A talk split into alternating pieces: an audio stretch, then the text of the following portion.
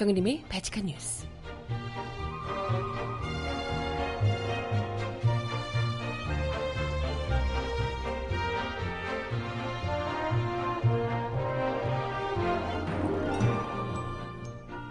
여러분 안녕하세요. 바칙한 뉴스 정혜림입니다.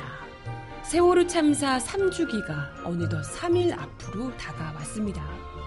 정말 정말 오랜 고통의 세월을 지나서 이제야 겨우 세월호는 상처투성이로 무태 올라왔고요. 박근혜 정부의 죄악이 낱낱이 드러나며 더더욱 세월호 3주기를 함께 추모하려는 사람들이 늘어나고 있는 상황인데요. 그런데 아직까지도 세월호에 대해 막말을 하는 사람들이 존재하고 있다는 것이 놀라울 따름입니다.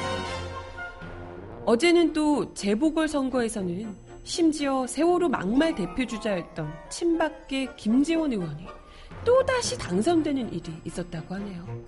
아, 진짜. 아직도 갈 길이 멀죠? 음악 듣고 와서 오늘 이야기 함께 나눠봅니다. 첫 곡, MC 더 맥스가 부르는 잠시만 안녕 듣습니다. 신청곡 있으신 분 주세요.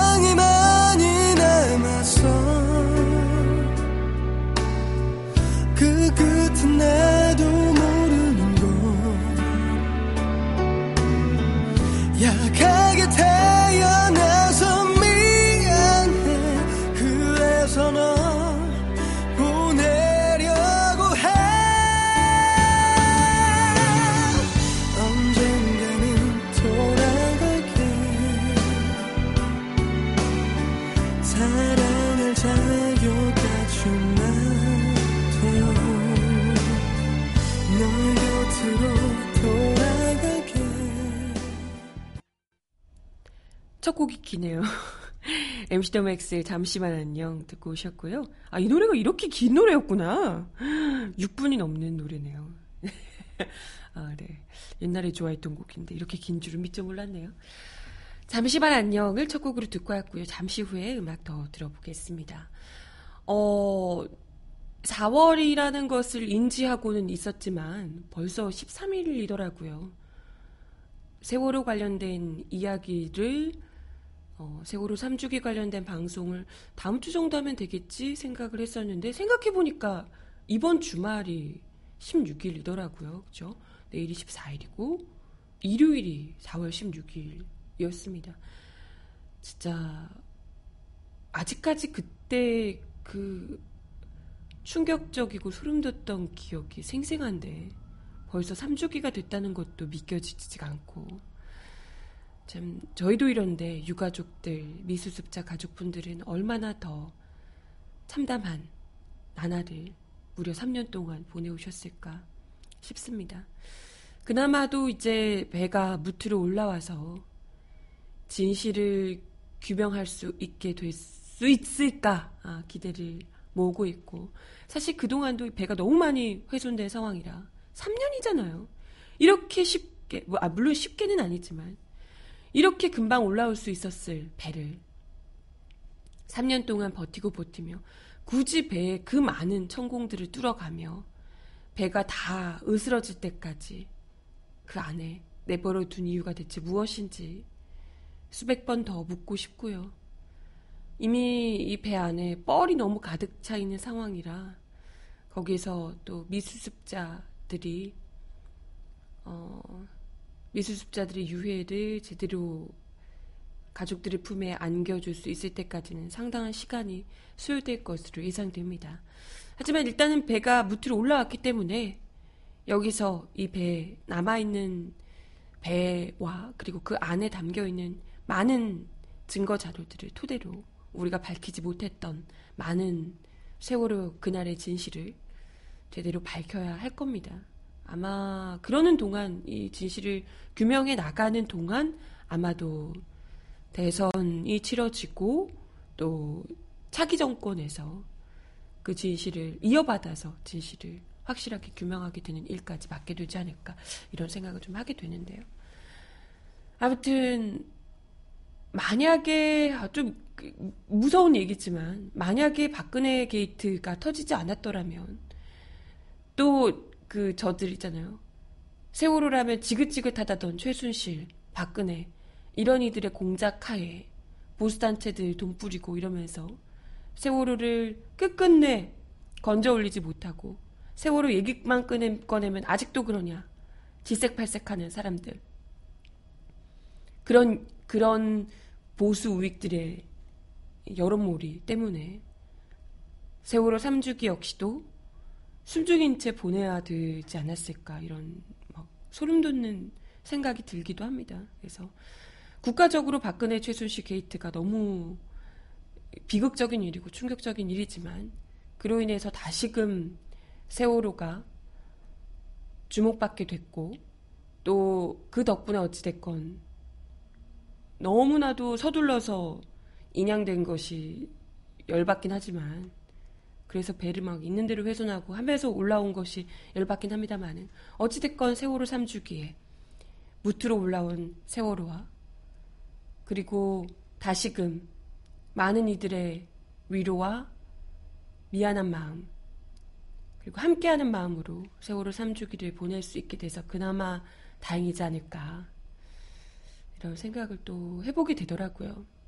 뭐, 이 와중에 뭐가 다행이겠냐마는 참 많은 분들이 그래도 사실 보수 우익들의 이런 그 극우 세력들 최순실 세월호랑 지긋지긋하다며 얘기했다던 최순실 씨를 비롯해서 그 사람들이 몰아대는 그 여론 때문에 평범한 사람들조차도 아우 그러게 좀 그만하지 이런 이야기를 하시는 분들이 분명히 계셨거든요. 근데 그랬던 분들까지도 지금은 아 진짜 정말 잘못된 게 많았구나 너무 죄송하다 다시금 또 생각하게 되고 있으니까요.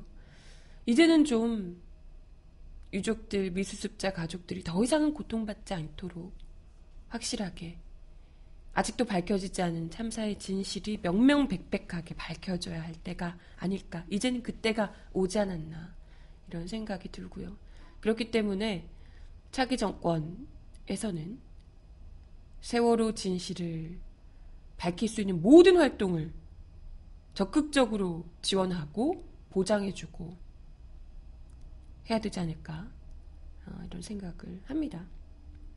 아마도 그렇게 될 것이라 믿어 의심치 않고요. 근데 이런 상황에서도 지금 뭐 이미 세월호와 관련해서 박근혜 정부가 해경이 얼마나 많은 죄를 저질렀고 이 숱한 아이들의 수백 명의 국민이 목숨을 앗아간 세월호 참사가 단지 그냥 끔찍한 사고가 아니라 구조하지 못한 책임이 얼마나 큰 것인지 그때 그 방관자들이 얼마나 많은 죄를 저질렀는지를 우리가 똑똑히 지금 나오는 이 증거들이 다 그런 거잖아요. 다 우리가 지금 보고 있는 상황인데도 이런 상황에서도 아직까지 세월호와 관련한 모욕을 일삼는 이들이 여전히 있다는 겁니다. 예, 정말 충격적인 일이 아닐 수 없는데요. 세월호 참사 3주기를 앞두고 경기 안산의 한 중학교 교감 선생님이 세월호 계기 수업과 관련해서 거기 있는 이제 선생님들이 세월호 3주기 또 안산에 있는 서, 학교잖아요. 거기에서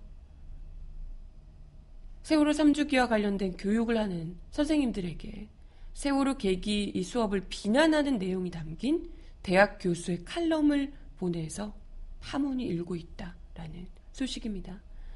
진짜 어쩜 다른 지역도 그렇지만 특히 안산 지역에서 중학교 중학교 학생들을 가르치는 교감 선생님이 어떻게 이럴 수 있나? 난 정말 이해가 안 가요. 어제 전국 교직원 노동조합 경기지부 안산지회에 따르면 경기도 안산시 A 중학교의 한 교감 선생님이 11일 교내 메신저를 통해서 이런 내용의 글을 보냈다고 합니다. 요즘 세월호를 빌미 삼아 빌미 빌미 삼아 내가 세월호 내가 침몰하는 세월호에 갇혔다면 이런 참혹한 주제로 수업을 하는 사람이 있다고 해서 라며 서지문 고대 교수의 칼럼을 함께 보냈다고 합니다. 이 교감이 보낸 서 교수의 칼럼은 일본 군국주의 교육을 높이 치켜 세우며 세월호 계기 교육을 비난하는 내용을 담고 있다고 합니다. 서 교수는 칼럼을 통해서 일부 교사는 기억과 진실을 향한 4.16 교과서라는 걸 만들고 온갖 황당하고 악의적인 거짓 자료를 동원해 우리나라를 학생 수백 명을 고의로 수장하는 악랄한 나라로 인식시키고 있다라며 세월호 계기 교육을 비난하고 나섰습니다. 이런 칼럼을 이런 칼럼을 보낸 거예요. 근데 실제로 이 칼럼에서 언급한 기억과 진실을 향한 4.16 교과서는 교사들이 세월호 참사의 아픔에 공감하고 생명이 존중되는 안전한 사회를 만들자라는 취지로 만든 교과서입니다. 근데 이 서 교수는 이 책이 정부 비판적인 내용을 담고 있다는 이유로 이 계기 수업이 학생들의 애국심을 저해시킨다고 비난합니다. 말 같지도 않은 소리죠. 애국심을 저해시키는 게 아니라 박근혜 정부의 정말 비애국적인 행위, 국민들을 사랑하지 않는, 국민들을 아끼지 않는 이런 행위에 대해서 비판하고 이게 무슨 애국심입니까? 박근혜 정부가 곧 박근혜가 곧 국가예요? 말 같지도 않은 얘기를. 네. 이런 얘기를 하고 있는 칼럼입니다. 이게 이제 지난 10일에 조선일보 인터넷판에 인터넷판에 실린 글이라고 하는데요. 여기서 고교 검인정 교과서가 대한민국 건국부터 잘못된 나라, 불의가 승리하는 나라로 폄훼하고 있다. 뭐 이런 류의. 그러니까 딱 정말 극우 세력들, 국정교과서를 강력히 요구하던 극우 세력들 있잖아요. 이런 이들의 주장을 담고 있는 글입니다. 반면에 소, 이 서 교수는 메이지 문화, 메이지와 문화를 쓴 이로카와 다키치, 다, 다이키치의 말을 인용해서 일본 사람을 글을 인용해서 일본은 메이지 유신과 더불어 서양 문물, 사상이 유입되면서 전통 공동체가 무너지니까 천황을 천황이래요. 천황을 국채 중심 축으로 삼아 민족 단합을 이룩하기로 했고 교과서의 국정화 획일화를 강행했다. 그러면서 일본은 천황에 대한 절대적인 충성의 감동적 이야기들이 실린 미치겠다. 천황에 대한 절대적 충성의 감동적 이야기 이게 실린 국어 독본을 통해서 일본 민족의 정신적 집결을 이룩했다고 한다며 차세대를 애국심으로 무장시키는 일본과 반대로 우리는 차세대 국민들에게 나라에 대한 불신과 증오심을 고취하는 교육을 시행하고 있다. 이렇게 지적을 한 겁니다. 제정신이 아닌 사람이죠. 일왕에 대한 천황, 일왕에 대한 애국심을 강조하는 감동적인 스토리로 교과서를 만들고 있는데 그게 너무 훌륭하다는 거예요. 군국주의, 애국심을 강조하는 그게 애국심인가? 일왕에 대한 애국심? 예. 일왕에 대한 충성심을 강조하는 감동스러운 교과서. 아주 그냥 뭐 난리가 났어요. 예. 독재 정권으로 가야 되는데 우리나라가 응? 독재 정권으로 안 가서 너무 서운한 거지. 우리나라 독재 정권일 때 얼마나 좋았는데 꿀 빨고 그랬겠죠? 그런 분인가 봐요. 독재 정권 때 막 꿀 빨고 하셨던 분인가 봐요. 네. 이런 분이 대학 교수랍시고 앉아, 아직까지 앉아 있다는 것부터가 정말 용납하기 어렵고요. 그죠? 민주주의 국가에서 무려 명문사학이라고 불리는 고려대학교 교수의 교수가 이렇게 군국주의 심지어 일, 일왕에 대한 충성심을 강조한 것이 너무 훌륭하다고 이야기하는 사람을 대학 교수라고 앉혀놓고 그러고 있다. 이게 민주주의 국가에서 명문사학이라는 고대가 선택할 수 있는 이 교수의 위치가 이 정도인가요? 이와 관련해서 학교 선생님들께서는 서 교수의 글은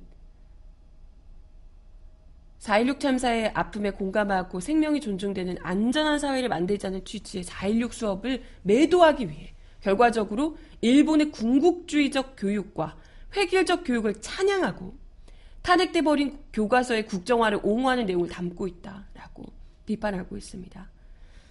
병, 그 안산 집회는 정교조 안산 집회는 보도 자료를 통해서 세월호 참사의 아픔이 가장 많이 남아 있는 안산 지역에서 이처럼 그릇된 역사인식과 국가관을 가진 관리자가 교사들에게 권위적인 메시지를 보내 통제하려는 대한민국 교육 현실에 분노한다라며 해당 교육감의 공식 사과를 요구했습니다. 이와 관련해 교육, 이 교감은 해당 교감은 취재진과의 전화 통화에서 별 생각 없이 한 것이다. 에? 별 생각 없이 어떻게 이딴 글을 올릴 수가 있나요? 이딴 글을 별 생각 없이 보낼 수가 있나? 그렇게 생각 없으면 교육자 하지 마시라고요. 어처구니가 없나, 어처구니가 없어. 별 생각 없이 한 것이다. 아이들에게 엄청 이 참혹한 현장을 각인시키는 게 슬프지 않나 해서 어제 교직원들에게 보낸 것이다. 라고 이야기를 했습니다. 이렇게 참혹한 현실에 대해서 아이들이 우리 국민 모두가 똑똑히 그 현장을 각인시키는 게 무엇보다 중요합니다. 슬프고 아픈 현실이고 끔찍한 현실이라고 해서 진실을 마주보지 않으면 얼마든지 똑같은 일이 발생할 수 있는 거죠. 그렇기 때문에 잘못된 과거는 반드시 미화시키는 것이 아니라 덮고 넘어가는 게 아니라 그 진실과 똑바로 마주해야 하는 거죠. 네, 뭐 사과를 하라고 하니까 뭐 그런 의도는 아니었지만 누군가에게 상처가 됐다면 사과할 용의가 있다 이렇게 이야기를 했다고 하는데요. 아이고 참. 네. 아무튼 뭐 어제도 보니까 세월호를 맹 비난했던 세월호를 비난하고 나섰던 대표적인 친박계 의원인 김재원 의원이 어제 또 재보궐선거에서 승리하여 여의도로 돌아왔다고 합니다. 그때 4.16 특조위에게 뭐 세금 도둑이다 비난하며 세월호 죽이기에 전면에 나섰던 대표적인 인물인데요. 결국은 경북 상주 지역에서 지역 폄하를 하고 싶지 않지만 이런 와중에도 친박계 대표적인 인사인 김재원 의원을 또다시 당선을 시켜주는 이러니까 이 사람들이 이렇게 믿고 막말을 하고 행패를 부리는 거죠. 갑갑합니다. 예. 이런 상황에서도 이렇게 막말하는 사람들이 아직도 있고 막말했던 인사는 또다시 당선이 되고 아직도 갈 길이 멀다 생각이 드네요. 음악 하나 더 듣고 옵니다. 고은정, 이준환이 함께 부른 데니보이 듣습니다. Oh, 데니보이, the pipes, the pipes are calling from glen to glen and down the mountainside. The summer's gone and all the roses falling. Tis you, tis you must go and I must buy. But come you back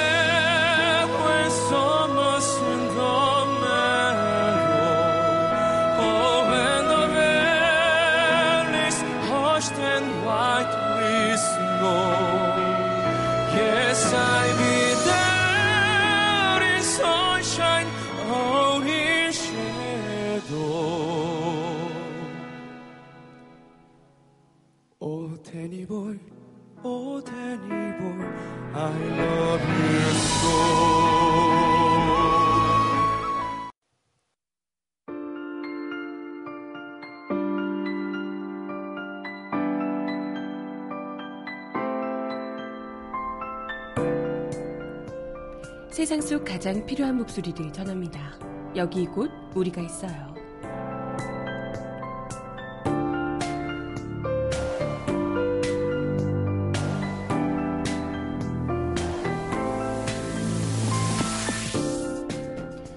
지난 2014년 세월호 참사 당시 가슴에 노란 리본을 단 채 진도 팽목항에서 박근혜 전 대통령을 맞았던 황기철 전 해군 참모총장이 어제 목포 신앙을 찾아 세월호 미수습자 유가족을 만나 위로의 뜻을 전했습니다.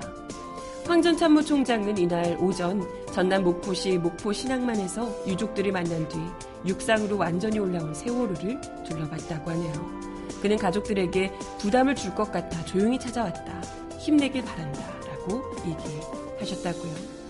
2011년 소말리아 해적에게 피랍된 대한민국의 민간 선박을 구출하기 위한 아덴만 여명 작전을 주도하기도 했던 그는 현재 중국에서 유학 중에 있습니다. 세월호 참사 당시에는 사고 현장과 진도 팽목항을 수시로 오가며 해경 등의 구조 작업을 적극 지원했었고요. 박 전 대통령이 사고 현장을 방문했을 때도 가슴에 노란 리본을 달아 주목을 끈바 있습니다. 황 전 참모총장은 최근 중앙일보와의 인터뷰에서 박 전 대통령 앞에서 세월호 리본을 달고 있었던 것에 대해 국민의 희생에 대해 군인으로서 애도의 마음을 표현한 것 뿐이라며 군인이 가장 지켜야 할 대상은 국민이다. 군인은 늘 국민을 생각해야 한다. 나라가 곧 국민이기 때문이다. 라고 설명하신 바 있습니다. 군령에 따르면 군복에 규정된 약장과 훈장 외에는 다른 부착물이 달 수 없다고 하네요. 또 최근 사드로 인해서 미중, 미북 관계가 냉각되고 있는 것에 대해서 사드는 한중 미일의 관계 성산에서 비롯된 문제로 봐야 한다며 결국 국방 안보에 대한 새로운 패러다임이 도입, 필요하다는 것을 방증한다라고 지적하기도 했습니다. 2014년 4월 16일 세월호 참사 당시에 해군 참모총장이었던 그는 방산 비리로 인해 세월호 구조에 통영함을 출동시키지 못했다는 누명을 쓰고 구속 기소된 바 있습니다. 이후 2016년 대법원 최종심에서 무죄로 선고받았지만 임기 7개월을 남긴 상황에서 불명예 퇴진을 하게 됐습니다. 이와 관련해 환정 총장은 세월호 참사 이후 누군가에게 책임을 지게 하는 퍼포먼스가 필요했을 것이라며 해경은 이미 해체시켰으니 책임을 묻기 어려워진 거고 계속 충분하지 않다는 여론이 있으니 결국 화살이 해군을 향했다. 무조건 현직 총장을 집어넣어야 한다는 강한 필요성이 있었을 것이다. 라고 이야기했습니다. 또 군인은 국가의 명령을 따라야 하는데 난생 처음 감옥에서 이것이 과연 국가가 원한 것인가 하는 의문이 들었다며 직관적으로 이것은 국가의 명령이 아니라 어떤 개인이 정치적 목적을 위해 명령한 것이라는 예감이 들었다라며 당시 청와대에 재직 중이었던 우병우 전 수석에 대해 언급하기도 했습니다. 그 우병우 전 수석 영장 기각됐는데 기자들한테 수고했다 그랬다는데. 어 미치겠다 진짜. 아직도 우리가 밝혀야 할 진실 갈 길이 너무나도 멉니다. 음악 하나 더 들어요. 어, 이 노래 먼저 들을게요. 잊지 말아요. 잠시 후에 듣고요. 옐로우션 핫칙스의 노래 먼저 듣고 옵니다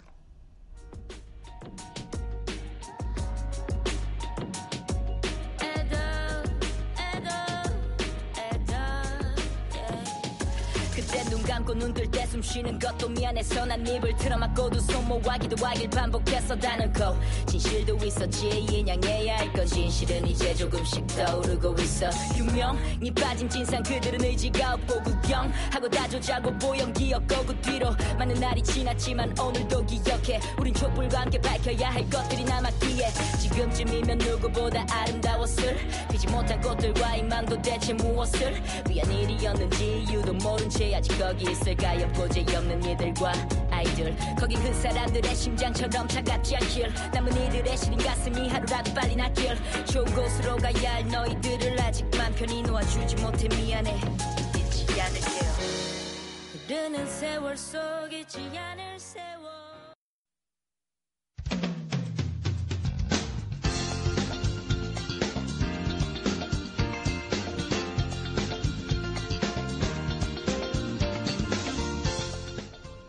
정은아의 발칙한 브리핑.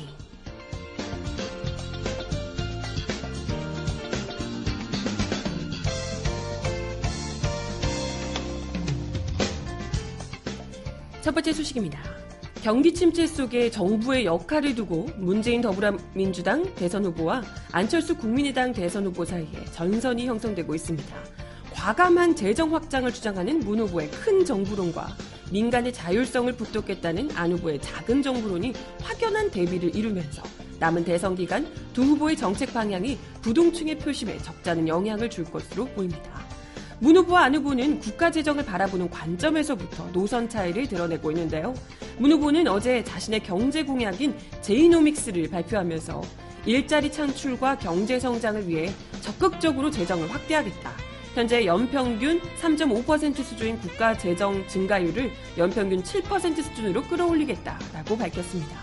사람에 대한 투자를 중심으로 성장 기반을 구축하면 어, 사회 간접 자본에 집중 투자했던 과거 일본의 실패를 되풀이할 이유가 없다라는 게 문 후보의 설명입니다. 문 후보는 고용 정책에서도 81만 개 공공부문 일자리를 만드는 등 정부가 일자리 확대를 견인하는 방안을 내놓은 바 있습니다. 안 후보 쪽은 이러한 문 후보의 공약에 대해 국가 부도행 특급 열차라고 비판하며 각을 세우고 있습니다. 이날 안 후보는 2017 한국포럼 대한민국 어떻게 바꿀 것인가에 참석해 일부에선 정부가 직접 일자리를 만들고 경제를 살릴 수 있다고 주장하는데 반대의 생각이다 라며 재정을 쏟아부어서 경제를 살릴 수 있으면 일본같이 엄청난 재정을 쏟아붓고도 왜 경제를 살리지 못했나 라며 문 후보를 정조준합니다. 그러면서 경제를 살리고 일자리를 만드는 건 민간과 기업의 몫이고 튼튼한 기반을 만드는 게 정부의 역할이라고 강조했습니다. 지금까지 앞에서 끌고 갔다면 이젠 뒤에서 미는 정부를 만들겠다는 겁니다. 청와대에서 일을 한 경험을 가진 문 후보와 벤처 사업가 출신의 안 후보는 4차 산업혁명을 두고도 다른 해법을 제시하고 있는데요. 문 후보는 대통령 직속의 4차 산업혁명위원회를 만들어 국가의 역량을 모으겠다라는 입장이고요. 중소기업을 중소벤처기업으로 습격시켜 벤처기업 지원에 힘을 실어주는 방안도 내놓고 있습니다. 이에 대해 안 후보는 대통령 직속 4차 산업위원회 같은 형태는 굉장히 낡은 사고방식이다. 그렇게 끌고 가다간 오히려 민간의 자율성을 훼손하고 엉뚱한 방향으로 간다. 라고 직격탄을 날렸습니다. 대신 그는 4차 혁명에 대비할, 4차 산업혁명에 대비할 인재 10만 명 육성, 학제 개편 등 교육을 통해 민간의 인재 풀을 강화하는 방식을 택하고 있습니다. 정부 규제에 대해서는 두 후보 모두 신산업에 대한 과감한 규제 개혁을 외치고 있지만 접근 방식이 조금씩 다른데요. 문 후보는 4차 산업혁명에 대비해 낡은 규제를 없애고 규제 체제를 네거티브 방식, 원칙적으로는 허용하되 예외 행위를 금지하는 것으로 전면 개편하겠다라고 밝히면서도 규제 철폐가 아닌 규제 체제의 재설계가 필요하다라고 이야기했습니다. 문 후보는 규제개혁위원회가 민주적이고 투명하게 운영되도록 전면 개편하겠다고 밝혔습니다. 안 후보는 규제는 철폐돼야 하지만 환경과 안전을 위한 규제는 더 강화돼야 된다라는 입장이지만 한편으로는 기업 환경 개선을 이유로 규제 프리존 특별법 통과를 주장하고 있는 상태죠. 이 때문에 비난이 많이 일고 있기도 한데요. 이 법안은 14개 지방자치단체에서 환경과 안전을 포함한 규제를 대폭 완화하는 내용을 담고 있습니다.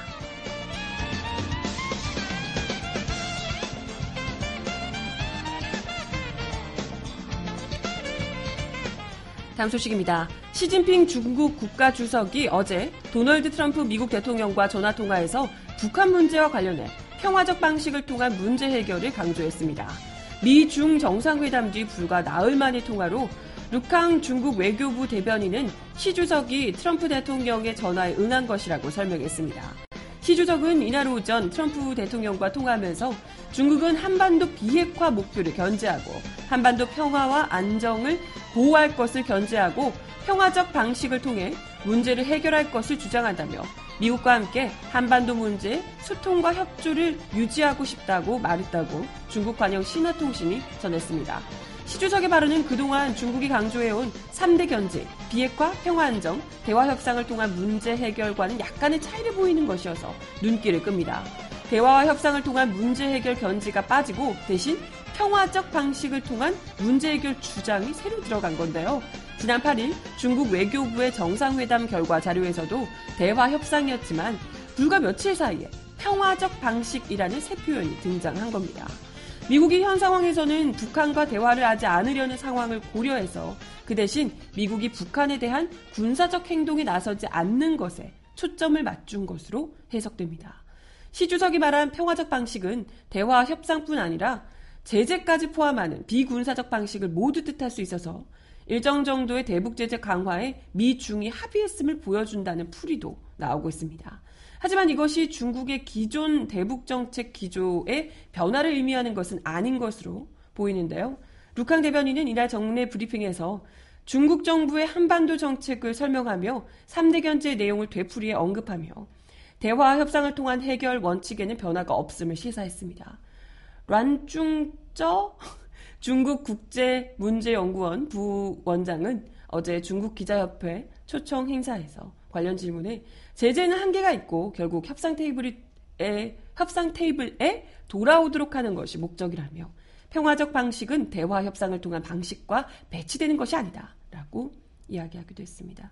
신화통신이 전한 통화 내용 대부분은 지난 6, 7일 미국에서 열린 정상회담에서 다뤄진 사안들에 대해서 중국의 입장을 재확인하는 것으로 트럼프 대통령도 미중이 함께 노력해 광범위한 영역에서 협력해야 한다라는 등의 이야기를 한 것으로 되어 있을 뿐 새로운 메시지가 담겨 있지는 않습니다.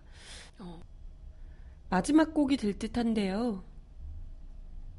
음, 아까 신청하신 곡 잊지 말아요를 마지막 곡으로 전해드리며 인사드릴게요. 이유님의 신청곡은 오늘 못 들려드리겠네요. 백지영이 부르는 잊지 말아요 마지막 곡으로 들려드리며 인사드립니다.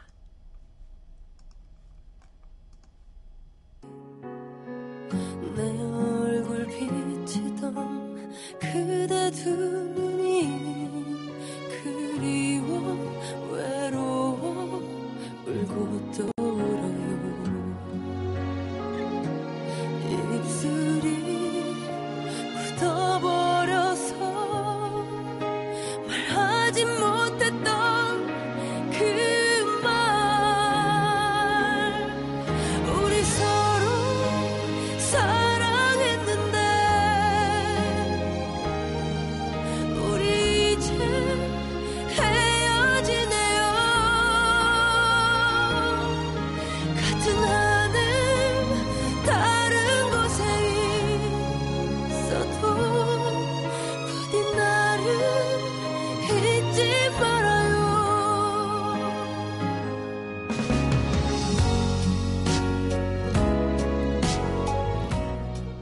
네, 오늘도 바지카 뉴스 함께 해주셔서 감사하고요. 저는 내일 10시에 다시 오겠습니다. 여러분, 좋은 하루 보내요. 안녕!